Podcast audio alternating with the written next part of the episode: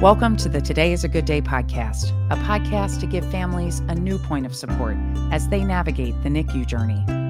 Thank you for listening. Please don't forget to subscribe wherever you enjoy your podcast and share this episode with anyone who might find it helpful. Welcome to the Today is a Good Day podcast.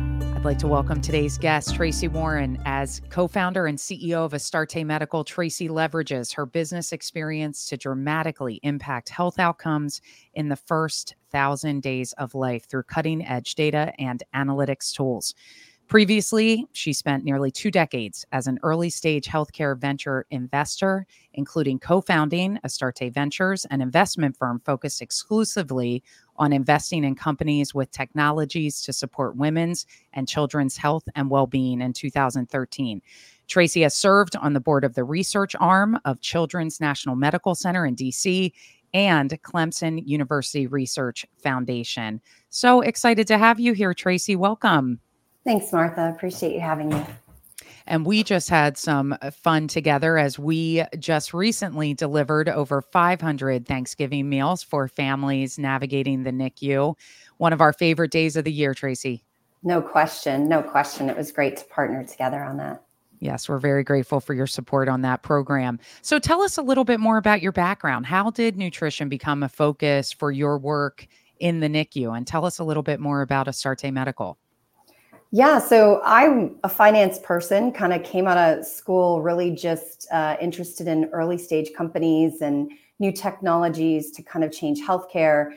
But as my career advanced, I started to get more and more focused on things that I personally was passionate about. And that really led to us forming a fund looking at investing in women's and infant health, an area that's poorly served from a private investment perspective.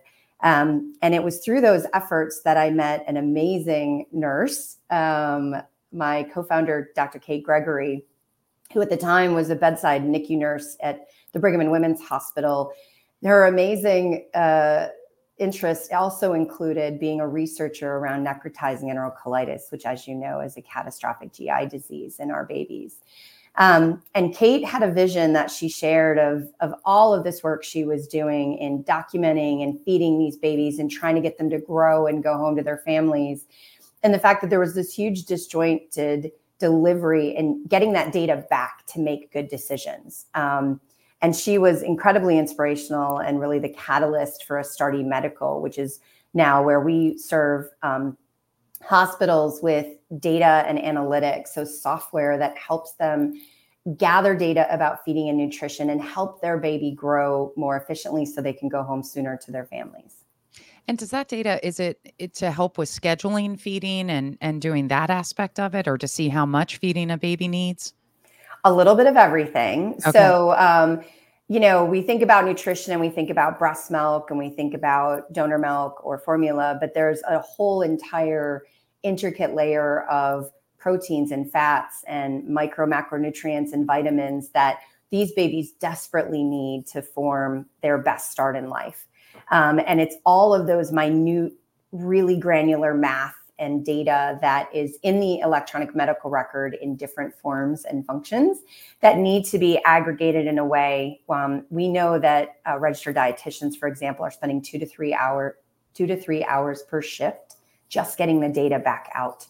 Um, and so it's a it's all the way from when to feed, how to feed, when to advance feed, when to fortify feeds, the entire sort of um, assessment of how nutrition is not only being delivered but being received by that particular baby. So intolerances or other challenges that that baby may be experiencing. Well, I have to tell you, this is such an interesting area of the NICU I know uh, we actually just hosted a, a, previous episode talking about human milk fortifier mm. and, and nutrition. But when we were in the NICU, nutrition, feeding schedules, those different types of, of things were not something that I know we thought about as parents trying to navigate through those difficult days. Can you can you tell us a little bit about what nutrition can look like for babies in the NICU? Yeah, and I think your experience is is one of most parents. Um, so, for example, our babies, right? when they're inside mom before um, they come out, right? They've got this very personalized connection where they're getting, you know, adequate nutrients in most cases from mom directly, right? And it's very personalized and it's it's sufficient for most babies to grow and develop. Preterm infants, then that that that connection is obviously disrupted, and we have to manage it through different ways. So initially babies are usually fed intravenous so iv nutrition or parenteral nutrition as they call it. Um, and that's usually hanging a bag that's got all kinds of goodness. But the real goal to help babies develop is to use their gut. And so that's where you'll see especially for our babies under 34 weeks who can't suck swallow breathe there's a tube and it's usually placed down the nose or through the mouth to the gut and that's where we'll deliver mom's milk donor milk any of the different uh, constituents. And often there's a period of both IV and enteral nutrition to meet the targets because fluid management for our babies is essential. Um, and so there are stages of development from intravenous nutrition to enteral. And then obviously the goal is oral, so you can breastfeed or bottle feed and take your baby home. Well, and that's what I remember. I mean, I remember Claire and at the beginning, our daughter Mary being on IV, and the goal was to try and get them off of those IV fluids and to get them trying breast milk and to get them feeding taking a bottle eventually. I mean, they were born very prematurely, but so it took them a while to get there. But um, but I I do remember that of the end goal really trying to move away from the IV fluids and sure. get to that because that's a risk also of central line associated bloodstream infections. parenteral nutrition obviously is delivering the nutrients, but it's certainly not the absorption method that your body is meant to have. And for these babies, getting that gut to function and have that motility is really important. And so, yes, getting early enteral feeds is the current thought on best practices. So, you know, transitioning safely. Um, but sometimes babies don't tolerate it initially. And so, IV may be Mm-hmm. extended mm-hmm. just to make sure those nutrients are being developed. Well, as we're talking about this, and like I shared with you, nutrition wasn't necessarily front of mind for us. And we we talk a lot about questions that we wish we had known to ask when we were in the NICU so many years ago. So I'm going to ask you, what what are questions that NICU families should ask when it comes to nutrition for their baby and their scheduling and feeds? Yeah, and I think it's important. Uh, the, the great news is um, every NICU that we've worked with has what's called a feeding protocol, where the, the team has sat down and sort of said, this is when we're going to initiate feeds, this is where we'll advance, this is where we'll fortify, um, and, and sort of have, I would say, a set of guiding principles. Um, there's still a lot of assessment and kind of variability in the delivery of that, but there are sort of best practices. And so I think understanding, you know, rates of feeding. So our babies are fed in rates. So it's usually a mill per kilo per day. Um, and this is where all the math comes in that makes your head explode, right? And usually babies are fed when they're fed enterally every few hours. So a Q3 feed means they're fed every three hours, so eight times a day.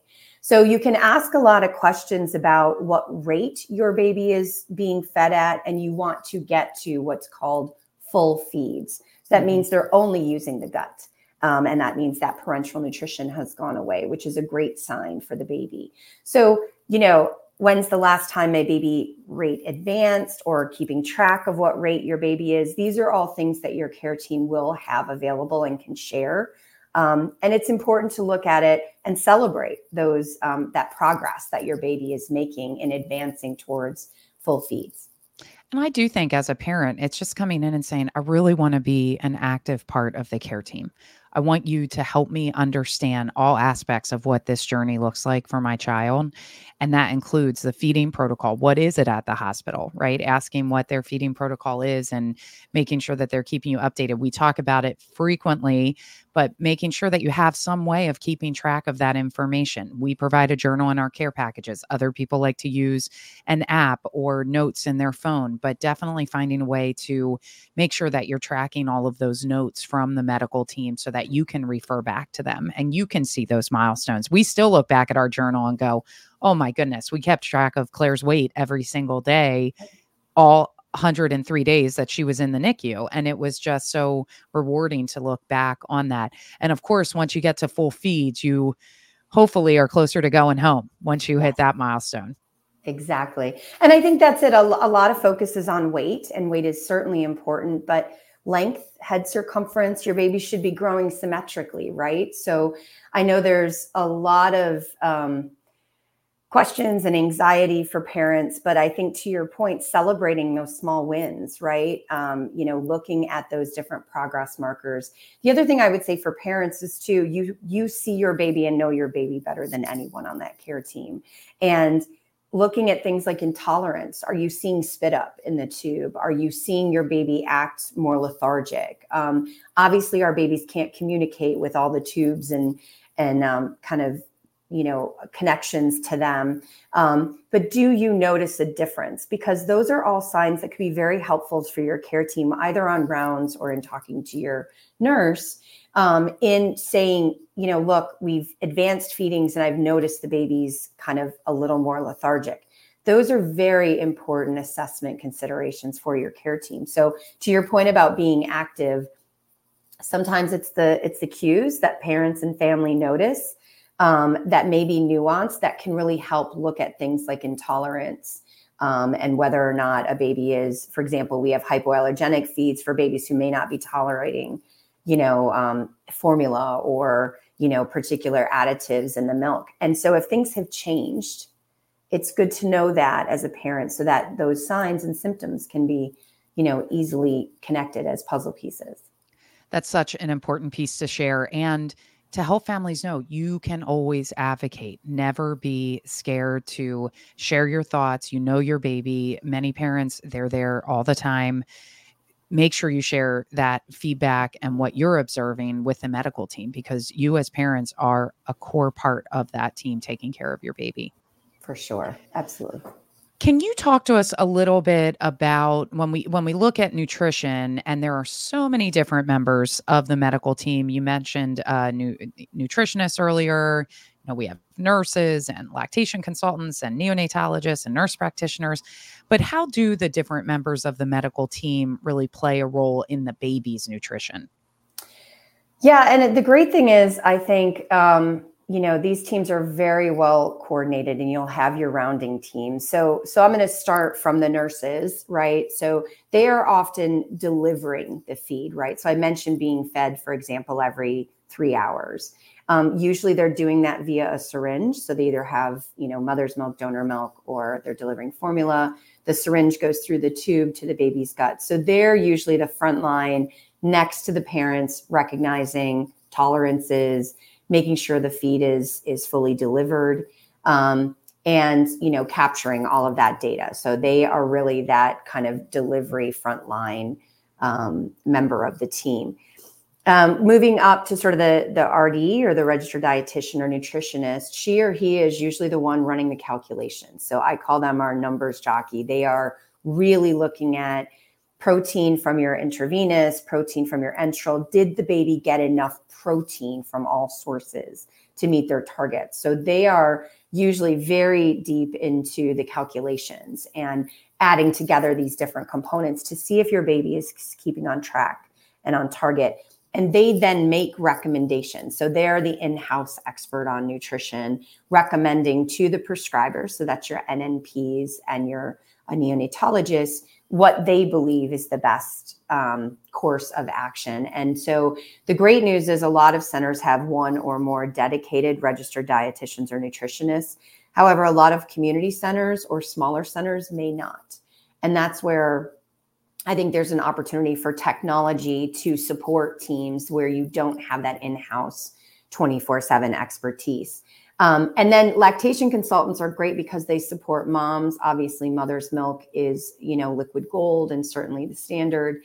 I do want to say though to moms who can't uh, produce milk or choose not to, the beauty of our system is that we have ways to support these babies through, you know, donor milk plus the nutrition to try to meet um, that. And I don't want a lot of kind of burden to fall to moms who can't produce. But lactation consultants are a huge part of this team in supporting moms um, because your milk is coming in maybe a little early. um, mother's milk is very different when you're a preterm uh, infant's mom. Um, it's a little less mature than, say, a, a, donor, which is likely from term infants. And so there's a lot of considerations also that the registered dietitians do in looking at fat content and other things for that milk. So it's a really intense process. And the difference for our babies is it's a very long game, right? You don't know in a couple of hours if you made the right decision on nutrition. And so that process is repeated and reviewed consistently and throughout the stay. That's so interesting. So, how do families know if their baby's on track as they're going through the NICU? Yeah, you get a beautiful little growth chart. So that's, um, you know, you've all seen them with the beautiful. And again, everybody wants their child in the 90th centile. It's not true. Um, you want your baby to to stay on track in uh, his or her growth trajectory. So if your baby was born at the 25th centile, that's probably because you're of small stature, and that's perfect. And as long as she or he stays on that 25th centile, you're doing great. Um, some centers use a term called Z scores, um, which tend to look at deviations from the mean. Um, and that also is a quick kind of cheat to help to see as long as your Z score stays the same. Um, again, you want to celebrate those um, those progress points. Um, and if there is a kind of growth faltering or you start to fall off that growth curve, that's really where you'll start to see things like fortification, additional types of um, diet and base being added to try to get that baby back on track. All right. So, what is your most important piece of advice to help families take an active role in nutrition for their baby? Ask questions. Ask questions. Uh, you know, it is it is something. Nutrition is fundamental, not just in the in the NICU, but when your baby goes home, you're laser focused on feeding your baby. Um, honestly, for your the first thousand days, so that's conception to age two, you're obsessed with making sure your baby gets adequate nutrition. And so, I would encourage parents while they're in the NICU, while they're not responsible for the delivery of that nutrition per se, to really play an active role in understanding it and to understanding when that baby goes home what is necessary to maintain that progress. Mm-hmm. And that extends past the NICU. I mean, I remember when Claire came home, she it took her a long time to make the the full term chart mm-hmm. for the being such a premature baby and she needed some extra support for calories and to help gain weight and to to really grow and become strong and um, I, we asked a lot of questions to her mm-hmm. pediatrician so those empowering yourself in the nicu just helps you to be empowered as you graduate from the nicu and you go to your pediatrician and start meeting with them as you continue to care for your baby for sure. Yeah and i would say that's a great point martha because i would say pediatricians don't focus as much on nutrition right? It's vaccinations it's it's weight it's sort of some of the standard early life um, milestones. But keep a journal as you said or keep track of what your baby's um, taking in whether you you're still breastfeeding whether you've transitioned all of those things are important things and force the conversation with the pediatrician because nutrition is the most modifiable risk factor we have for our kids long-term health right? And it's both over nutrition and under nutrition. And really start to use that because you set your child up for that long term success. Even if they started as a preemie, they can catch up and thrive. And and um, it's really about that active engagement in those first few years to set that that baby on the right course. Very good point. And we've talked in past episodes. In fact, we spoke with Dr. Andy Lubell from Lockman and Lubell, True North pediatrics about finding the right pediatrician. So some of that comes into play as well, making sure that you find and find a pediatrician who's familiar with babies who may have been born prematurely, had a lengthy NICU stay. So you have the right to ask those questions and to interview the right pediatrician to make sure you're finding someone that you're comfortable with and you feel as though you're a good team post NICU, which is really important. Yeah, I would also encourage parents to ask employers. So there are now, I would say, better, not great, but better benefits around um, lactation consultants, teleconsults. Um, you can also do the same for registered dietitians and nutritionists with certain recommendations. So if you are struggling, get that extra support. Don't carry the burden. As a parent, you know, really reach out. And often those services are, in fact, covered by insurance and can be supported. Um, and I think that's really where you know parents um, are not alone, and it is an opportunity to really you know um, invest the time and energy now because it does help those babies catch up and start to um, get on that that sort of term curve earlier. Um, but don't try to do it alone. That is a great tip for listeners is to check with your insurance to see what benefits you do have available. So anything else you'd like to share today, Tracy? Um, I would say that I think parents are a huge part of this. Um, we work primarily with hospitals and providers, but we find that parents are our best source of information. So go on rounds if you can when your baby uh, is in the NICU, ask questions um, and really feel empowered that nutrition is one of the things in your baby's life that will be a constant um, and something that you can, you know, really celebrate success in. Um, and we hope that's a great part of your journey. And I know you have some tips and uh, resources for parents on your website. So can you share where families can find more information? Absolutely. So we're at uh, www.nicutrition. So that's N I C U T R I T I O N dot com. And we have a parents resource page, and it talks about a lot of the calculations and a lot about the challenges and the different roles um, of the team members. So please check it out. Um, and we'd love to hear from you if you have questions. Well, thank you so much for being here with us today. Thank you for the work that you are doing for families like ours and so many others to help improve outcomes for babies who are experiencing the NICU. It really means a lot to us, and we're so grateful for our partnership. But thanks for being here today, Tracy, and thank you to everyone for listening.